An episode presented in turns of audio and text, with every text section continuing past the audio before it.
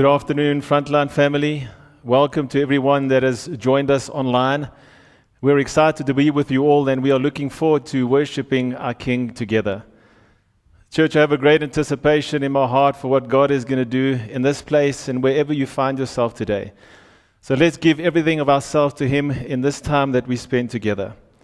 Let us focus our attention on the Savior of this world. Let's worship Him like never before, and may He be pleased with our offerings this afternoon. Church, we are doing things a little different. Due to load shedding, we are starting later today, so this is something new. But regardless of all of, all of that, we are going to honor and glorify our Lord and Savior, Jesus Christ. Let's pray together as we commit the service to Him. Father God, in all that we do today, we want to worship you. Whether it's through our giving, or the time that we spend in your word or in worship, it is our prayer that you would be glorified and magnified. You are the center of our attention and our affection today, and we want to welcome you in our midst. We are privileged to be able to gather together at your church to learn more about your amazing truths and your perfect will for our lives. And as it says in Psalm chapter 32, we pray that you would lead us along the best pathway for our lives advise us, and watch over us. Father, we pray that you would meet us in a way today that would change us and transform us so that we would be vessels that will reflect your glory in everything that we do. And as I bring your word, I pray that you would anoint my lips and the ears of those listening. I ask this all in Jesus' name. Amen and amen. Well, church, it's good to be with you this afternoon. And today I have a word that I want to share with you that I've titled Compassion That Leads to Action. Compassion that leads to action. Since this year has begun, the Lord has been speaking to me about vision and direction and what actions lead to these outcomes. I've had hundreds, if not thousands, of thoughts going through my mind for myself personally, for my family, for our church family, and the direction of our church. And it's almost as if the Lord has been leading me to become a bit more specific about the importance and the real meaning of vision and how you align yourself with vision. And what I want to share with you today, church, is something that really impacted me when I understood the importance of compassion and how it leads to action and ultimately impacts direction and vision. There's a couple of Bible verses that I will make reference to this afternoon but I first of all want to turn your attention to the story in John chapter 4 where Jesus meets the Samaritan woman at the well.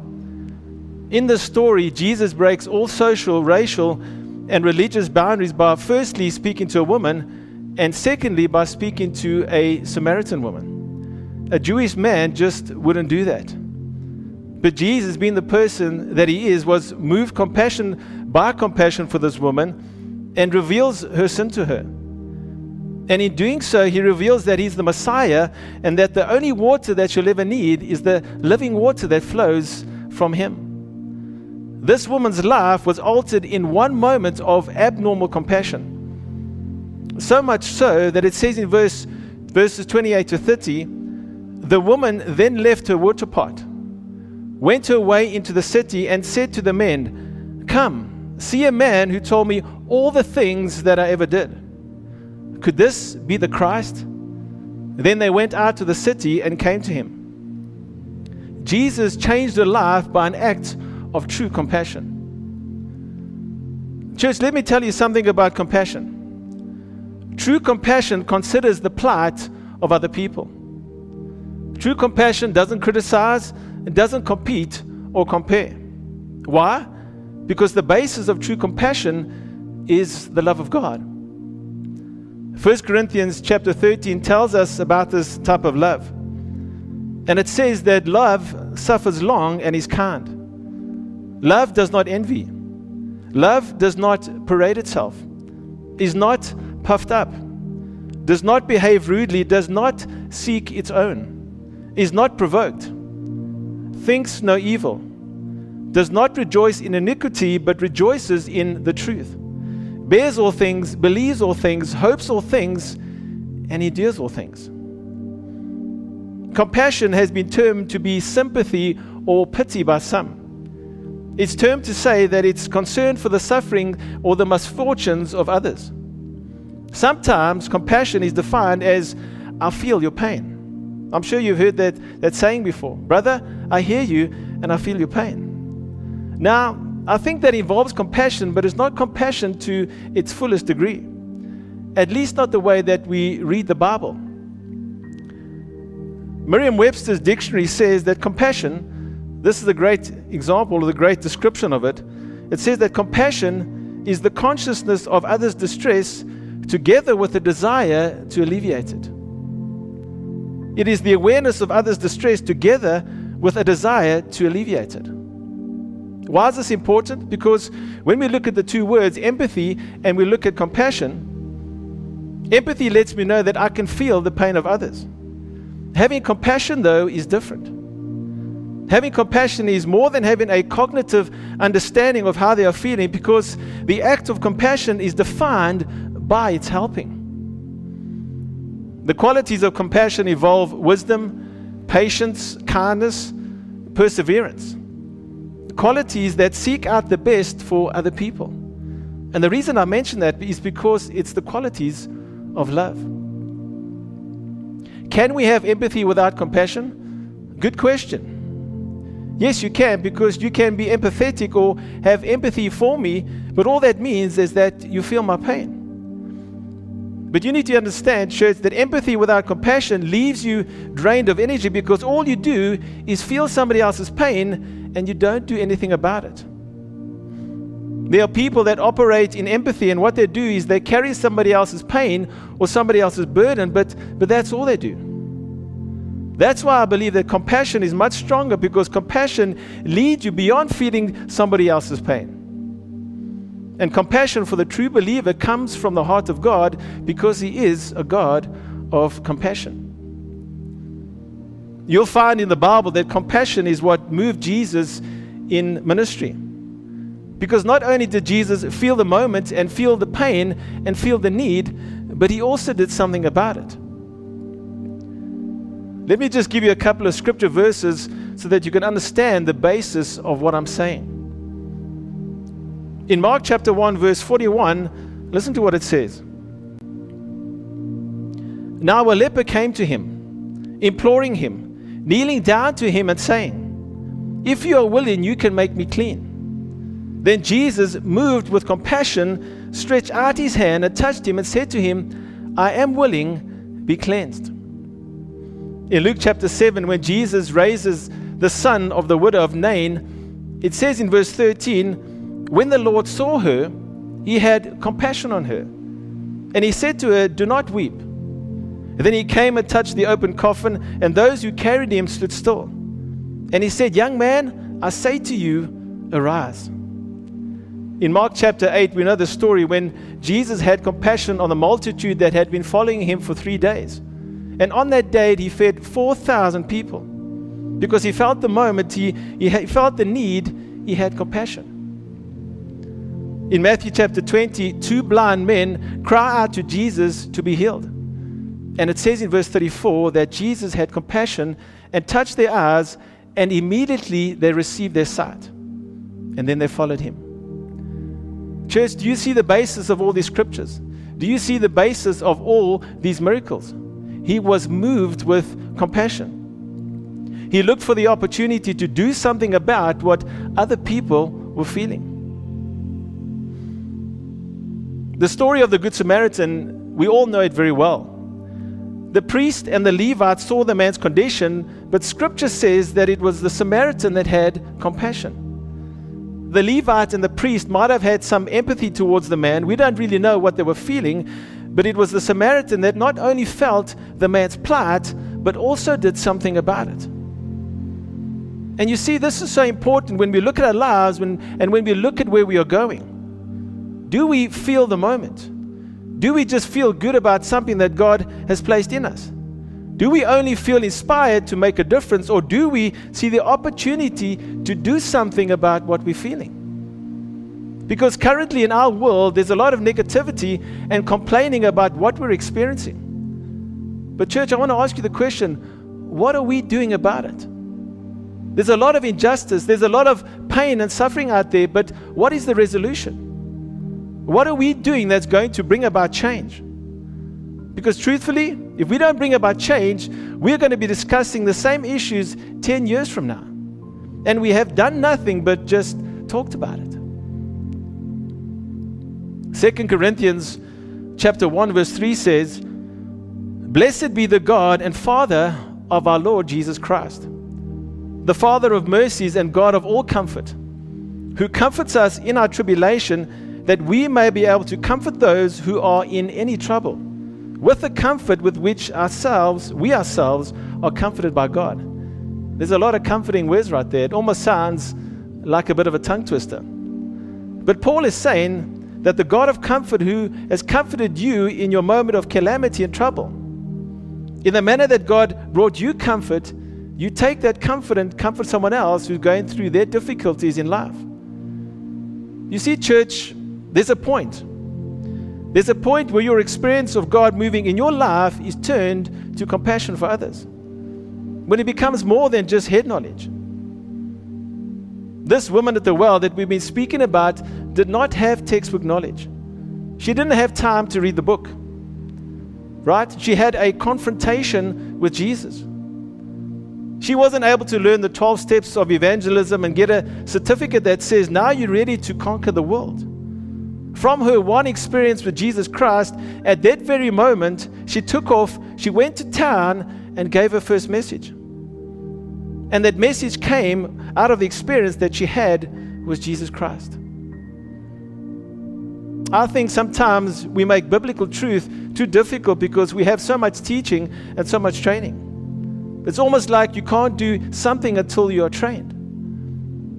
And I want to say to you this morning or this afternoon, church, evangelism is not so much a class that you take or procedures that you learn. But evangelism is to be an expression of spontaneity of how good God is.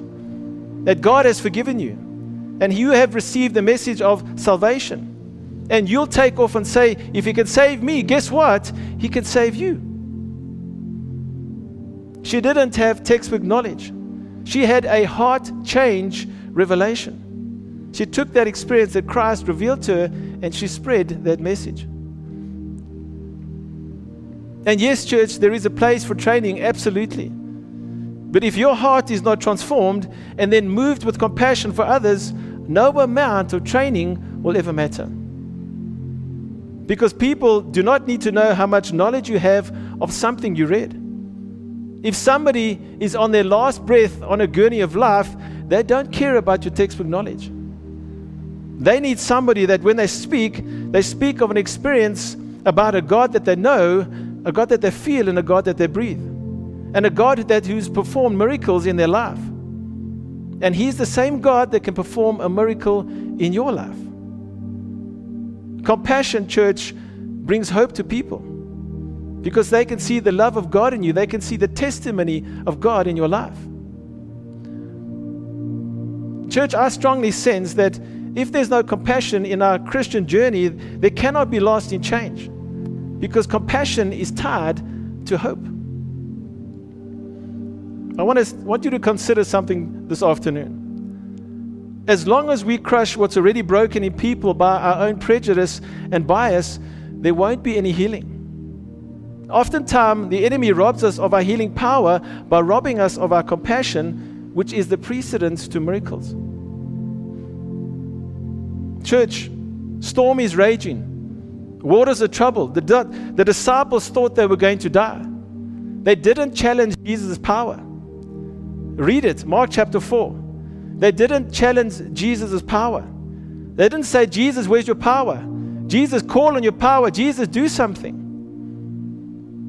Mark chapter 4, verse 38 it says, But he was in the stern, asleep on a pillow.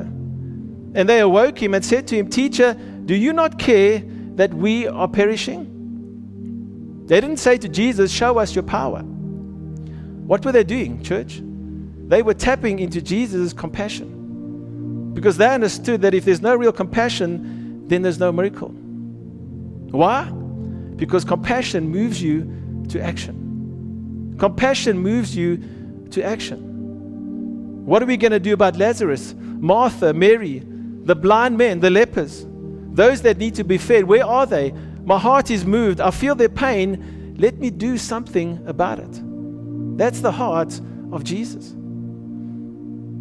And you see, church, we have to understand that we can build all the churches we want, and we can decorate them with fine tapestry and have all the best technology. But if people cannot find a loving voice in those walls, they will leave the church, they will pass through and not be transformed. And that's when the understanding of this message and, and compassion really hit me. It really impacted me because now when I'm thinking about vision and direction, I'm thinking about what type of people do we need to become to be able to welcome those that need transformation, that need hope, and need healing. How do we have to develop ourselves to become spiritually mature enough, not to the place of being puffed up, but spiritually mature enough to disciple new believers and lead them constantly to Jesus so that they have the compassion of Jesus to impact our world? And you know, it really made me think about the prophecies that have been spoken over our church that we would be a pool of Bethesda, that we would be a place of healing that we would be a lighthouse. We would be the, the light in this, this dark world. The vision of Frontline Church says that we will be a church that restores lives and transforms cities and nations. And what if one of the keys to making this happen is true compassion for others? Because many churches are praying for revival. Many churches are praying for the harvest to come in, but if true compassion is missing, Will that church ever see these things taking place? And we need to ask ourselves the question why will a world that is hurting and in pain come to a place that only has some empathy? And I'm generalizing now about the church globally.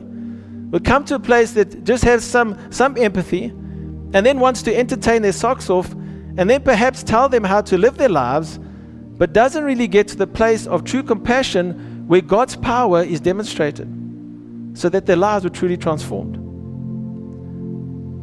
You see, church, there is something interesting about pain. Pain has no prejudice, it is often camouflaged behind the walls of success. People wrestle with their secret pain, but pain really is not prejudice. It visits every home. And this afternoon, I want to tell you something, church. It's compassion that makes the difference because compassion not only feels it, but compassion is believing God to do something about what people are going through, what's happening in people's lives. Or you could say it like this Compassion is the transition from feeling to healing. Because genuine compassion towards other people provides an answer to their dilemma. Falsehood in leadership, on the other hand, does not empathize or have compassion towards people because the basis is what can you do for me? Or what can you provide for me? The genuineness of leadership is the display and the quality of unconditional love. Unconditional love is the love of all people without reservation and without behaviors that I need something from you.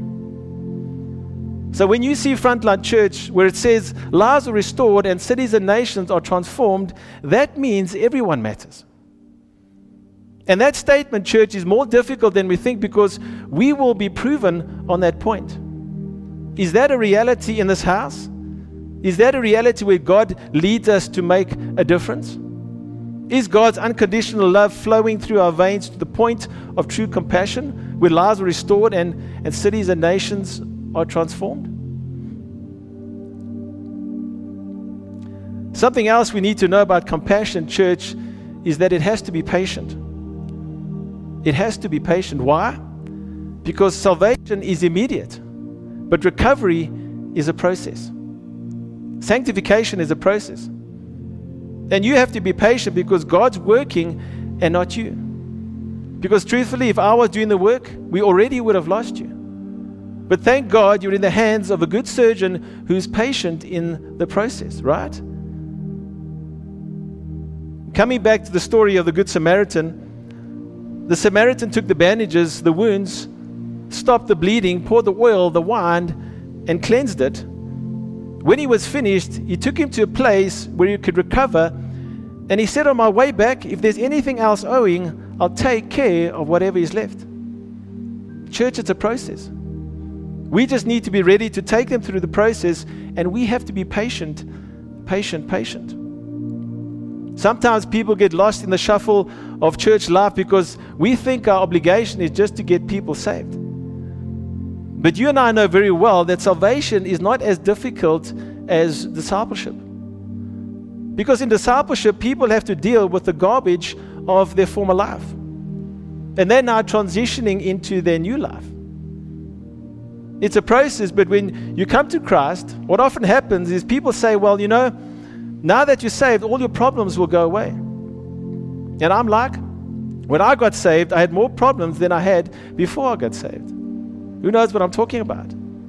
Because now I've got to deal with everything that I've been through in my life. You've got to deal with life. You've got to deal with things like why was I left on someone's doorstep? Why is it that I don't know my parents? Why was I molested as a child? Why did I have to get a divorce? Why did I have to lose my child? Church, are you hearing me this, this afternoon? Church, is Jesus real? Yes, He is. Has He saved you? Yes, He has. But now you've got to rummage through the garbage of your former life in order to understand who Jesus is. That is why the Bible says that everything you have been through is not all lost. But that God even rummages through the, the bad stuff of your life, and somehow He brings, he brings purpose and He brings good because He brings healing to your soul and to your spirit. I hope you're saying amen right now. Church, we have to understand Love that leads to compassion has to focus on people rather than things. People rather than things. You know, sometimes in ministry, people come, they come to you and they're just ready to die to their old life. And God raises them up, empowers them, and they're effective. And you've poured so much into their life, and you have a miracle standing in front of you. And the moment that miracle takes place, they're like, Well, thank you. I feel led by the Lord to go somewhere else. If you've been in ministry long enough, you know what I'm talking about. But understand something, church ministry is about people. People, people, people. Despite how they react, despite whether they ever thank you, despite whether they ever return the favor. And your investment into people is noticed by heaven. And all that God is asking you and I to do is to deposit into people's lives the goodness and the love of God. The results, you leave to God. Church, what an hour we find ourselves in the world right now. Perhaps something the church has never faced before. But I want to encourage you today don't look at it as a bad moment, look at it as a great moment. Look at it as a great moment for God to show up, for God to move, and for God to do something miraculous. Let's not just feel the pain in this hour, but as a church, let us look to the answer to the pain out there and find solutions. The difference between empathy and compassion is action. It's the difference, church. It's the difference between being maintenance minded and ministry minded. And this morning, we have to ask ourselves. I have to ask myself as a leader, you have to ask yourself as a church, have we become maintenance minded or are we still ministry minded? And let me give you an example of what I'm talking about. You see, it's the difference between being a custodian of a fish tank and becoming fishers of men. We have to ask ourselves those questions as we go into 2021, as we start our corporate fast tomorrow as a church. What is God doing in our church? What is He doing in our lives? What is God doing in this world? And where do I need to make an impact? Have I become maintenance minded or am I ministry minded? Because you know what the difference is, church? Maintenance minded is just interested in maintaining. Ministry minded is stepping out in faith and obedience and taking risks because you know what the power of God can do. Maintenance minded is self preservation, and ministry minded looks to the preservation of others. When we become maintenance minded, we don't even open up the blinds of our church because we have no intentions of looking out there because all the focus is in what's going on in here. Hello, church, are you hearing me this morning, this afternoon? Excuse me. That's why it's so important for us to look outside the window, especially in a pandemic season. Because there are people to touch, there are people to influence, and there are people that need to hear the gospel of Jesus Christ. And you may be thinking this afternoon, well, Pastor, hello, how are we supposed to do that? How are we supposed to do that when we can't even gather together as a church? Do you want to know how? In this time of, of fasting and prayer, ask the Lord to give you a heart of compassion for others. And believe me, it will lead to action in some form. God will give you opportunities to minister to people you never dreamed of. And He will give you that supernatural grace and courage to do it. And you may say, Pastor, you know, I just don't know if I'm capable. I'm not ready for this. I'm dealing with my own stuff. I'm, I'm stretched to my capacity. And on that note, church, I want to close by reading you a quote from A.B. Simpson. It's a wonderful illustration that he gives of our Christian journey and being used by God.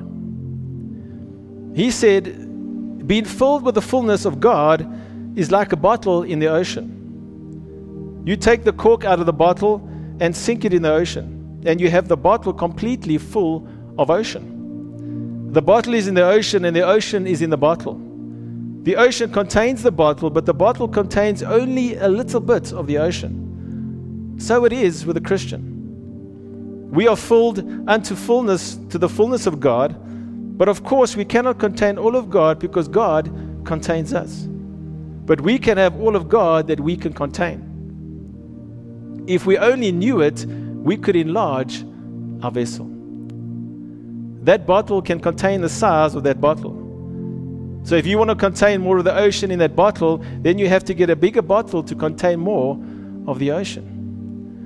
And, church, so it is with our lives. Is God in us? Yes, He is. Are we in God? Yes, we are. Is all of God in us? Yes and no. Is all of God in us? Right? God is in us, but is all of God in us? Not necessarily. You see, that's the journey that we're on. That is, we continue to press in. As we continue to grow and we continue to be stretched and expanded, we can contain more of God because His anointing and His power brings us and stretches us to that place. I want to challenge you this, this afternoon, Frontline Church. There is still much to be done. And we have to let God be God in this house and let God stretch us at any point. And you know what? If you feel at any point that you don't have what it takes, guess what? That is a good place to be. Because it's when we find ourselves at the end of our rope, when we find ourselves at the end of our own capabilities and we realize that we don't have what we need, that's the moment when the miraculous power of God shows up. And God says, It's not about you, it's about me working through you. All He's asking of us is to be available. Because you see, church, a bottle that isn't thrown into the rough seas of life cannot be filled, let alone be expanded. Church, there is much to be done. What an hour to be alive. What an hour to be a part of what God is doing in His church. And I want to say to you today that you don't have to be perfect. You don't have to have it all together. You just have to be available. And we need to look beyond ourselves with hearts of compassion and become the church that He's called you and I to be. We need to have a compassion that leads to action. May God bless you all with that, that word today. Would you please stand with us as we enter into a time of worship?